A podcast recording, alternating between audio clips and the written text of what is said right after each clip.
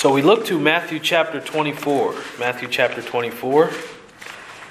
And we begin a new chapter as we look to the signs of the Lord's return. Now, the signs of the Lord's return. And this is all fitting within the redemptive plan of God. Uh, but we'll look to, um, for our scripture reading, Matthew chapter 24, and we'll look specifically at verses 1 to 14. We'll read those verses because those are the immediate ones with which we'll be dealing with this morning. Uh, so we'll start with verse 1. Jesus came out from the temple and was going away when his disciples came out came up to him or came up to point out the temple buildings to him. And he said to them, "Do you not see all these things? Truly I say to you, not one stone here will be left upon another which will not be torn down. As he was sitting on the Mount of Olives, the disciples came to him privately, saying, Tell us when will these things happen, and what will be the sign of your coming and of the end of the age? And Jesus answered and said to them, See to it that no one misleads you. For many will come in my name, saying, I am the Christ, and will mislead many. You will be hearing of wars and rumors of wars. See that you are not frightened, for those things must take place, but that is not yet the end. For nation will rise against nation, and kingdom against kingdom, and in various places there will be famines and earthquakes. But all these things are merely the beginning of birth pangs. Then they will deliver you to tribulation and will kill you, and you will be hated by all nations because of my name. At that time, many will fall away and will betray one another and hate one another. Many false prophets will arise and will mislead many. Because lawlessness is increased, most people's love will grow cold. But the one who endures to the end, he will be saved. This gospel of the kingdom shall be preached in the whole world as a testimony to all the nations, and then the end will come. May God bless the reading of his word. When we look at this passage, we are looking at the culmination of human history. We're looking at the very end of human history itself, I would say of temporal human existence, in the sense that Christ is coming to fulfill everything that the Bible has promised as we look to what is contained in these verses.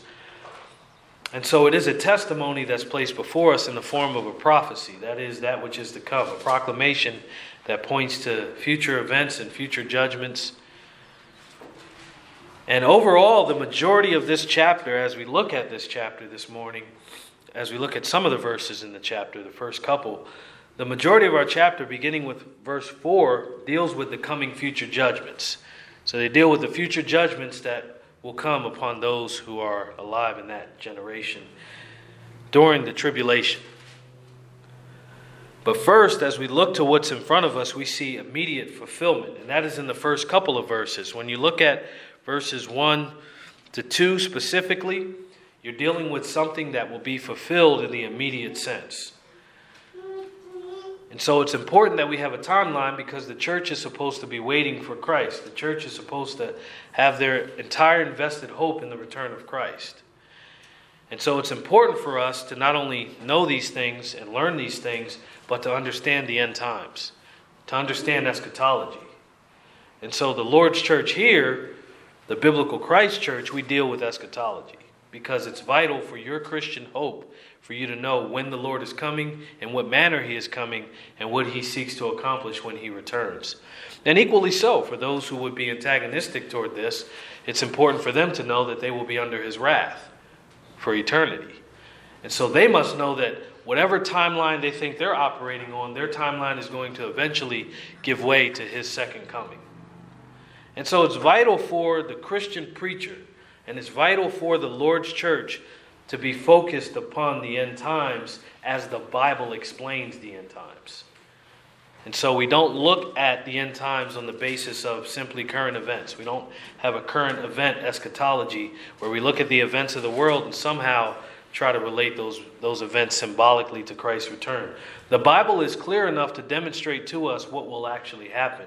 And so this morning, as we look to this passage, and over the next couple of weeks, as we look to this passage, Jesus is very plain about what his return will encompass and what the end of the age actually looks like when he returns. So there are specific details. But as I mentioned, not without the immediate fulfillment of what the disciples approached Jesus uh, concerning, uh, Jesus about concerning the buildings and the temple. Because that's what Matthew's gospel points out to in this particular chapter first. It points us to the disciples looking at the temple buildings and pointing them out to Christ. And that is a significant act that they do. And when we look at the other parallel accounts in Mark and Luke's gospel, each provide more specific details. If you were to look at Mark chapter 13, verse 1, you would see uh, that this context, this account is located there. In Luke chapter 21, verse 5, you see also this account. And in those accounts, what was taking place is stated with more detail than our gospel.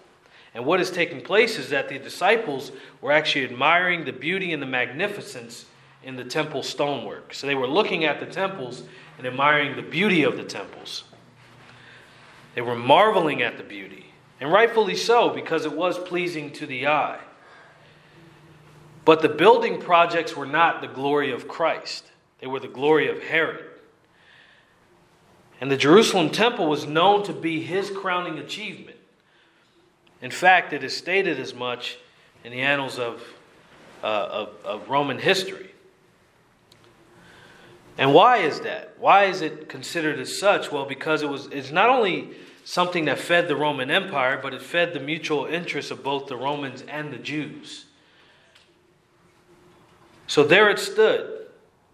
It stood in all of its glory, the temple, but also the other buildings, along with the other buildings. And there was a sense in which that the, the benefit of having these buildings stand as they did is that they were, for tax purposes, they fed the revenue of the empire. But they also fed the religious revenue of the Pharisees, the Sadducees, and, uh, and the Sanhedrin Council, etc., etc. So it was beneficial for the building projects to be as they were throughout Israel. But they were also a symbol of Israel's apostasy, of Israel co joining and commingling with the Gentiles who were unbelievers and not being a light to the Gentiles, but selling themselves off to join with enemies of Yahweh. And so, this crowning achievement, there as it was, a revenue maker. Jerusalem is indeed a city set on a hill. So, what happened in the ancient world, when it happened in Jerusalem, it was on display. And it's said as such, and this is important, it's said as such is that when one makes its ascent to it, it is everything is visible. So one goes up to Jerusalem. Hence, that's why you have in the Bible the Psalms of Ascent. It is a pivotal city. It is, uh, it is a city that, even as it stands geographically, it's a city that has a tremendous uh, play in the events of the world, but it's also a city that's visible to the eye as one approaches its region. A city set on a hill. And the people of Israel and those gathering for the feast and festivals went up to Jerusalem. They went there. And it makes you understand why Israel, in one sense, is the center of God's redemptive plan to have his son crucified, to have his son lay down his life, and be the redeemer for sinners. But one effect of its placement and where it stood was God's strategic plan for the nation. As the city set where it did geographically above all the other cities, it would be easy to see captors take their aim at the city and strategically plan against sieges. And we see this in parts of the Old Testament. But once abandoned by God, listen to this once abandoned by God and handed over to the nations, it would be to their shame and horror to see their enemies coming and to be able to do nothing except to become martyrs of war. So, to the eye, this city set where it is, upon the pinnacle of the hills, the building stood even taller and even more magnificent. And they stood in the order of Greco Roman architecture, the very thing that our hearts sometimes are inclined to go visit in the modern age. But I have not come this morning to give you a history lesson on Roman architecture. This passage is about judgment. It's about judgment. And those details I shared with you demonstrate how visible that judgment is and how visible that judgment will be for all time. It is not only about what will befall the buildings, but what will befall the nation among whom the building stood. So Jesus here redirects the disciples' admiration for temporal beauty to the eternal beauty and sorrow of judgment. So, verse 2, he answers them. In verse 1, Jesus comes out from the temple. He was going away when his disciples came up to point out the temple buildings to him. And he said to them, Do you not see all these things? Truly I say to you, not one stone here will be left upon another which will not be torn down. So, after viewing the magnificence and beauty of the temple, of the Jerusalem buildings, Jesus touched their eyes to see what he saw and directed their hearts to true beauty. And I believe that that is what we need this hour. That we need to see the world as God sees it. That there's people who are trying to lobby and advocate and legislate all kinds of rescue missions for a world that is going to ultimately be judged and destroyed by God Himself to give way to His kingdom. But whatever greatness they saw in the structures, something and someone greater than the temple was there with them. Because Jesus said that about himself in Matthew chapter 12, verse 6. Something greater than the temple is here. And so they're looking at the buildings in the temple and admiring the beauty. And yet there he stood among them. The disciples then were not to hold an interest in the restoration or beautification of the world's structures as they were filled with decay. For the ground upon which they were built was cursed ground. But specifically, just like the fig tree, it wasn't only about the buildings. The Lord Jesus Christ had cursed the religious establishment and its house from the roots to the branches. And you see that in the previous passage that we reviewed in our time together last week, specifically in Matthew chapter 23, verses 37 to 39. And so Jesus, he gave them a sense in which there would be total and complete judgment. For he said in verse 2 Do you not see all these things? Truly I say to you, not one stone here will be left upon another which will not be torn down. This verse is future from the vantage point of the context, meaning the time in which Jesus spoke to his disciples privately, this was future. However, this particular prophecy has been fulfilled from our vantage point looking back to the text. And this is because there is great precision and perfection when you're dealing with divine prophecy. In other words, a prophecy cannot have any shred of falsehood in it, or else it is a false prophecy. But this is true prophecy. Because what Christ has decreed has come to pass, and from our vantage point, it has come to pass, and we know it to be so because it is recorded to us uh, and for us in history. But what is said in this particular uh, this particular text, Matthew chapter 24, verses 1 to 2, has been fulfilled in a specific event in AD 70. Approximately 37 years in the future from the vantage point of our text this morning.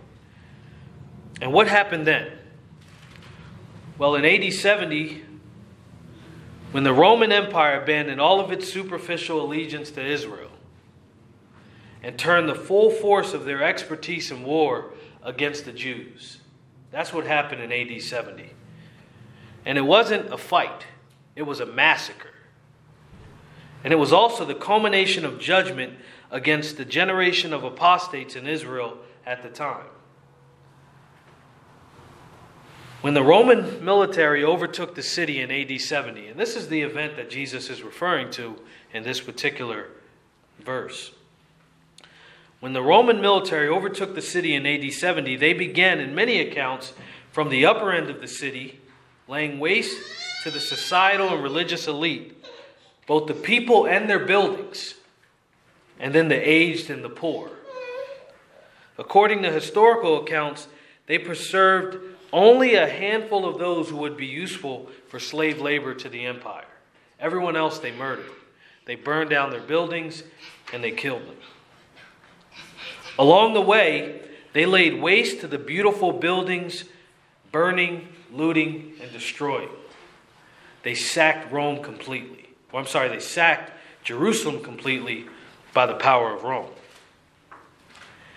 And accounts even show that the Roman military, from the tops of the temple, dug underneath the stones because they believed that there was gold and other resources within the stones and they began to topple the stones one stone upon another and throw them down several feet below.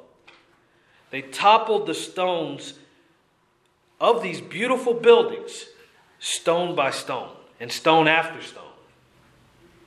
And they took whole buildings down. And if you go to Israel today, and if you go by the temple today, by what stands at the temple base, you will see a, a, a kind of a, a marked off area of ancient stones, several big, large stones that are thrown down from the siege of Rome against Israel, piled upon one another, and all that's left is rubble.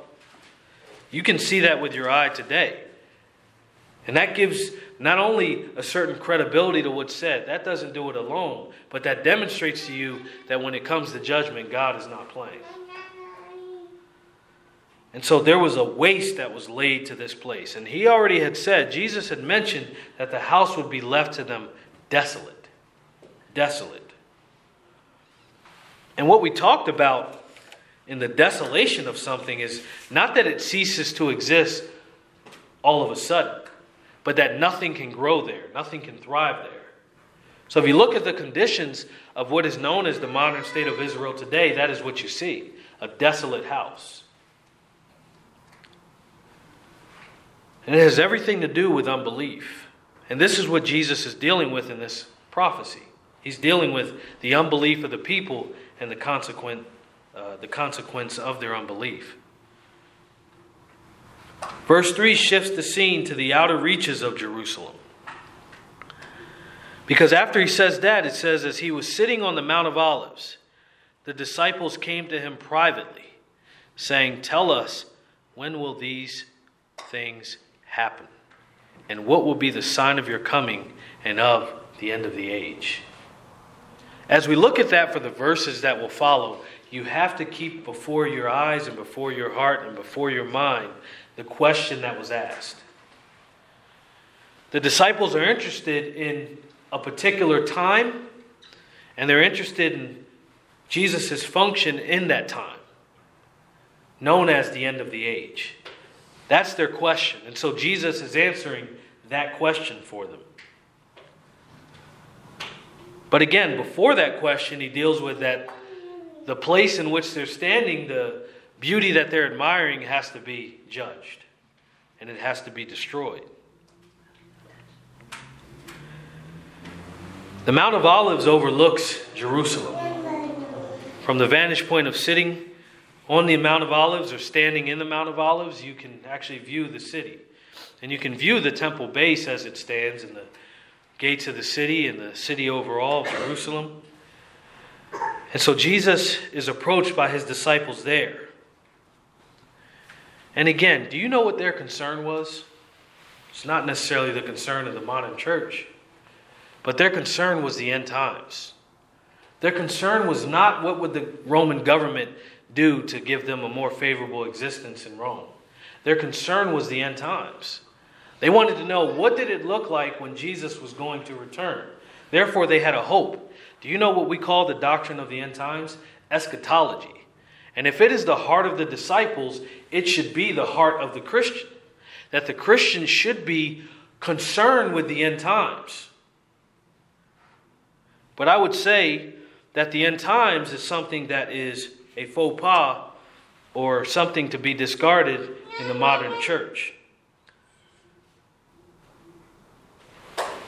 So it is determined that the end times or eschatology can be divisive, so much so that there's a modern evangelical leader by the name of Mark Dever who once said this You are in sin if you lead your congregation to have a statement of faith that requires a particular millennial view.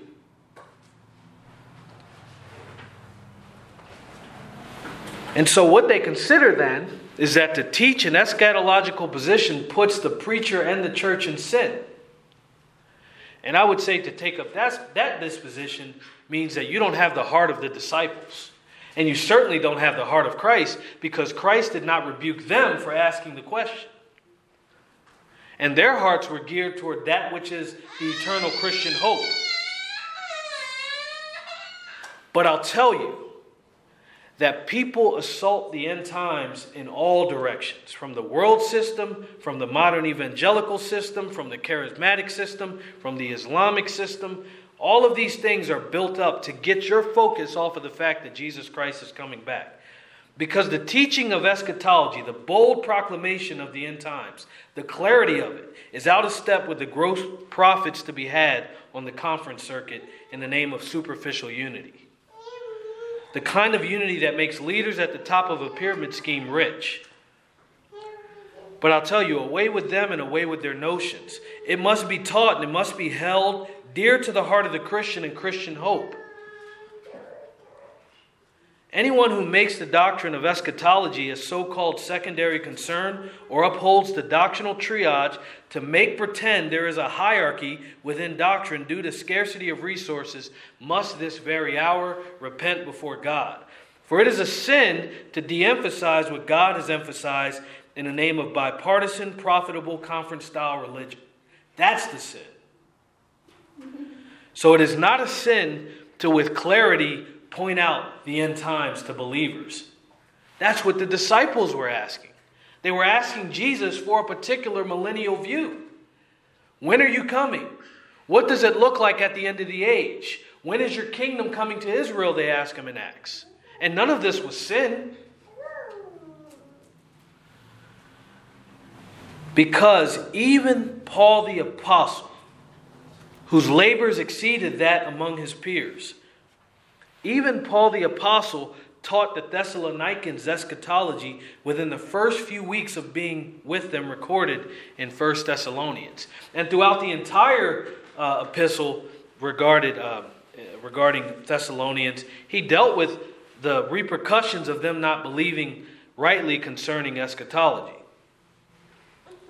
So it is the affection of Christ to be armed with the heart of seeking the hope for the end times and the clarity of it, just as the disciples asked Christ the questions. Had it been a sin to form a particular view of the millennium, Christ would have cursed them for bringing the question before him. He would have cursed them, just as he cursed the Pharisees. He would have told them, Woe to you for being concerned about eschatology. So, what power does the modern evangelical leader have to curse you for wanting to know what the end times looks like? That's not power from God, that's power from Satan. And so, that's a power that ought to be cast off. And however men would say, oh, you're misunderstanding, no, that's pretty clear. Because either you teach it particularly or you don't teach it at all. But let's not pretend to gather around something when we don't understand what it means and thus have a unity. Instead, let's proclaim what's clear. And if you can't do it, you're not able to teach, you ought to leave the pulpit. It's that plain. The times demand for preachers to stand up and talk about the second coming of Jesus Christ. And yes, you might lose your life. It's possible, it's very likely. But guess what? This is what God demands. He commands it of His church and He commands it of your understanding of who He is. And let me tell you something. There's a couple of things that people can preach that doesn't impact every individual. We could stand here this morning and talk about marriage. Some of you aren't married, it doesn't affect you. We can talk about having a better job. Not all of you have jobs. Some of us do. Some of you are impacted in different ways at your job, but not everyone's impacted. The end times deals with every single man, woman, and child because therein you are either uh, you are either the one who will bear the fullness of God's wrath, or you are one who will be saved by grace through faith. And in either case, and in both cases, you are living out your life in eternity. And so I pose a question to you as we begin to launch into the verses before us. Why would men do this? What is their motivation to take you away from a clear understanding of the end times? Who do they work for that that would even be something that they attempt to do? And whose concern is it to take your eyes away from the end times and off Christ, the one who's coming again? Whose business is that? I think you know the answer to that. So, without further ado, we ought to launch into these things. And we ought to launch into them boldness, uh, with boldness and with clarity. But it is to have that Christ like affection, to wonder about these things, to ask about these things, to study these things. Beware of men who label righteous affections as sin. Beware of them because it assaults their bank accounts. Beware of those men. To our text, we thank the Lord Himself for the heart that He had in expounding before His disciples, and by extension, us as His disciples, the end times. Because He heard their questions and He answered them. He did not excoriate them or berate them for asking about the end times because, quite frankly, he was confused about the end times. No, he brought great clarity upon the end times because he is the focal point of the end times. He expounded on the realities of it because he is the divine reality that all must come to. And so they ask him the question the question that we all should ask, the question that we all need answered. What will be the sign of your coming at the end of the age? And Jesus' answer may surprise you. It may surprise you because he does not begin, so to speak, with the conditions of the world, although he certainly deals with it. But first, he deals with what I have just said moments ago. The first sign of his coming for the disciples to consider, for us to consider, and for that generation far off in the future from the vantage point of the text, as this is now related to future events, will be the increase of deceivers and the increase of deception. He said, See to it that no one deceives you. See to it that no one deceives you. In verse 4, Jesus answered and said to them, See to it that no one misleads you. The idea is very similar to deception. As the end draws near, from the vantage point of the text, the deception increases. And this is not only worldly deception, that's coming too. This is religious deception. And so that will be a sign of the coming. But I must tell you that what this passage is directly referring to in its historical context is the future. It is future from both the vantage point of the text and from our vantage point because it deals specifically and directly with the events tied to that which we read this morning in Revelation 6 and the tribulation period that will befall that generation. Even now, yet now, there are forms of this taking place. However, we cannot directly attribute the events of the tribulation to the present age so as to blend the two. Because when we look at this entire text, and I'll repeat it again, but when we look at this entire text, the temptation for you might be to walk by sight and think that things are so bad now that they are on scale with what's being mentioned here. But what you do have to understand is that these things are future prophecy for an age to come, and that the scale of these things will be exponentially increased beyond what you're seeing this hour.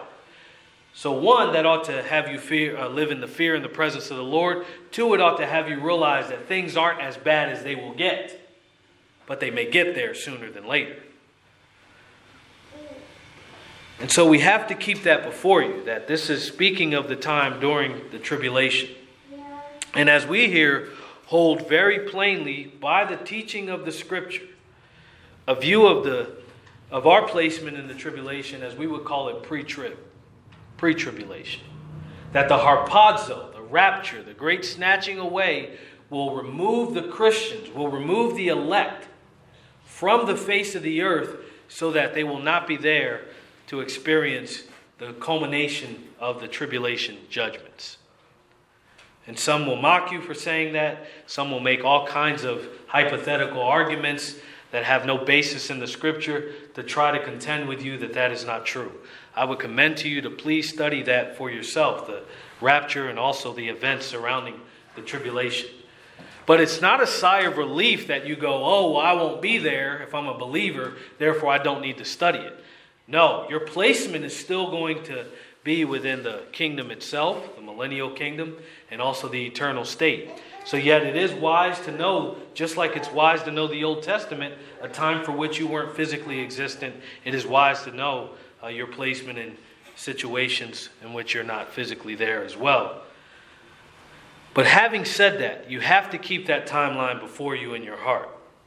Because what I don't want you to do is walk away from this sermon thinking one of two things. The first thing I don't want you to think is that things are where they are in this text today. I don't want you thinking that because that can lead you to all kinds of error and exploitation and deception. Two, I don't want you thinking that because they're not so bad, you can live a life of antinomianism, which means I can keep sinning because grace will abound, or you live a life of uniform, uniformitarianism, which says things will continue as they always have. And I need not worry that Christ will return. I'll wake up tomorrow and things will be the same as they are. We are to wait with expectation that He is going to come at any moment. But I'll tell you, there is a victory chant in society today that seeks to eliminate all things Christ and all things the church. And what we'll be studying over the course of the next few weeks together in this passage is when that happens, you are seeing God initiate the uncreation. By that I mean he takes everything back that he created and it will be horrific. And so, these things that are taking place, you'll see them in scale. You'll see wars and rumors of wars, but it's not the wars and rumors of wars of the future. You'll see those things take. You'll see deception. You'll see false Christ, but you're not seeing them on the scale that is taking place in the context before us this morning. But at that time, there will be an increase of deception and deceivers who come claiming not only that they represent the interests of Jesus Christ, but that they themselves are the Messiah. They will hold themselves forward as Messiahs. And so the implication for you is important. It is also why so many people tell you in your sermons not to mention implication or application or that you're going to lead people in that direction.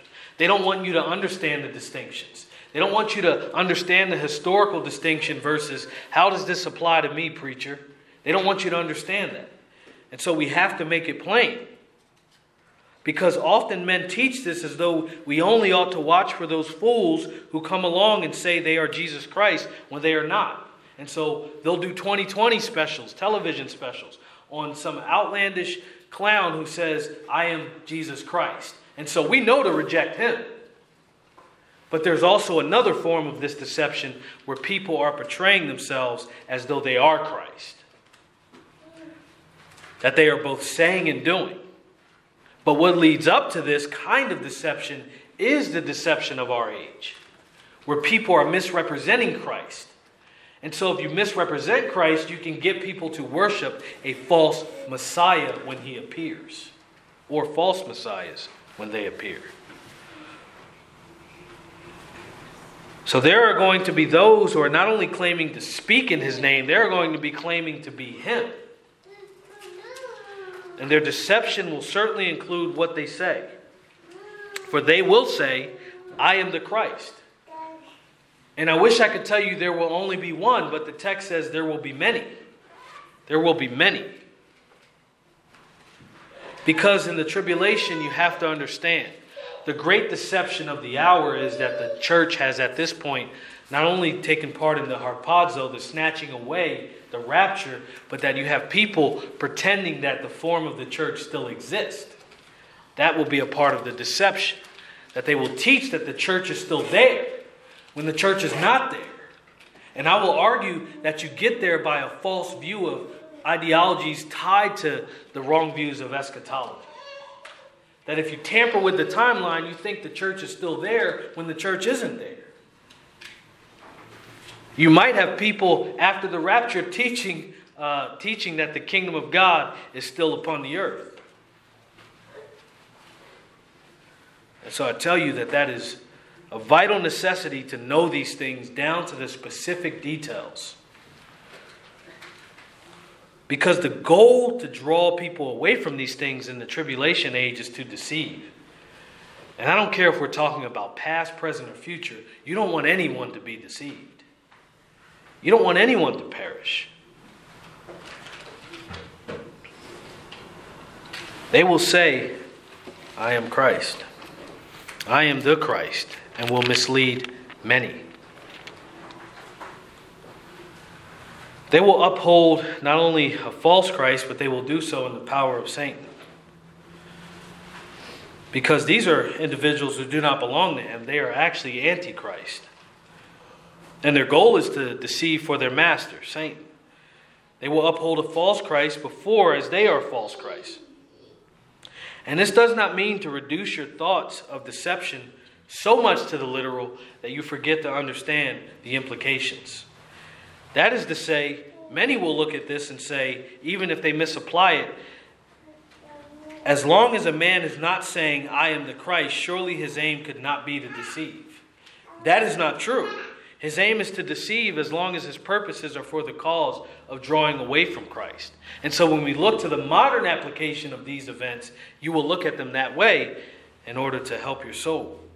It will be evident, however, in the final days as the attempts to deceive will be more brazen because a little leaven leavens the whole lump. One does not get to great apostasy and grand deception, which is known as the great lie, without believing at first little lies along the way. And so that's why the Christian in every age is fighting against deception at every turn, because the grand deception is coming. And it is so here. Because even in the course of the disciples and apostolic preaching, they were not to lower their, expectation, their expectations of deception, embracing everyone who did not say, I am the Christ.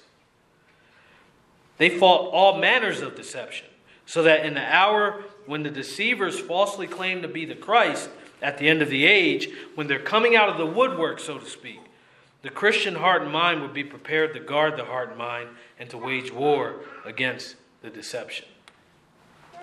So, this first sign pairs with what we know to be true in Revelation 6.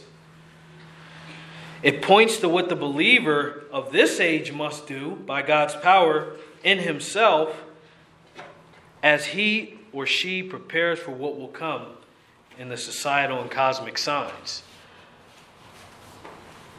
For that generation to come, they have to not be overtaken by the, by the adversary. They have to hold the same affections for the coming Messiah and to stay on, on guard and to stay alert. And when we look at this, Jesus did not speak in a confusing way. He did not speak only in the sense of the spiritual implications, but outside of the natural occurrences in the world system. He merged the two together. He showed them that these things will take place upon the earth as they are taking place in the heavenly sense. And that he commanded us and compelled us to draw our hearts to consider what those occurrences mean in his redemptive plan. For he first says, See to it that no one misleads you, because there will be a war of deception to mislead in that age. And that doesn't mean that the tipping point for that is now, but it also doesn't mean that deception is not among us. Deception is here upon the earth. People are claiming things to be true about God and about Christ that aren't true about Him. But in this age that we see, the grander scale of deception will be one as such that there will be uh, the war will initiate carnage. The war will initiate uh, those who will uh, prove that they have never belonged to Christ, for they will be misled away from Him. And so it's important to know this hour when these things are taking place. The days ahead, the future signs to come, and the verses ahead point to the person of truth. And that's what Jesus is saying about himself. That he's making a distinction between himself being the true Christ and the one that the false prophets and those who arise will proclaim. These signs, however, these things are to take place to propel the believers in that age into the safety of the arms of Christ. That's why they are where they are. It's so that those who are in Him will be safe and find their hope in the rock. But the warning to our present generation also points us to consider what will take place from the standpoint of redemption and judgment. And so we have to understand these things because your redemption draws near, but judgment also draws near. The next verses that we will study will identify those signs, and many of them will be cosmic signs. Some of them will be religious signs. Some of them will be signs in society. But as Jesus mentions the things that are before us this morning, you'll see a pattern. And We'll speak to it more in our time together uh, next week. You'll see a pattern that Jesus is speaking of the seals that will be broken in Revelation chapter 6. As he goes and he deals with the signs of his return, he also repeats them later through his apostle John to warn the church as to what will come. And so, to connect ourselves back to that which is divine authority and inspired by God and authored by the divine author, the Spirit of God, we have to proclaim the very same things. So the next verses will identify those signs as we prepare our hearts to consider something that affects us all. And I end with the question that we started with. As they come to him privately, they say to him, Tell us, when will these things happen? And what will be the sign of your coming and of the end of the age? Let's pray.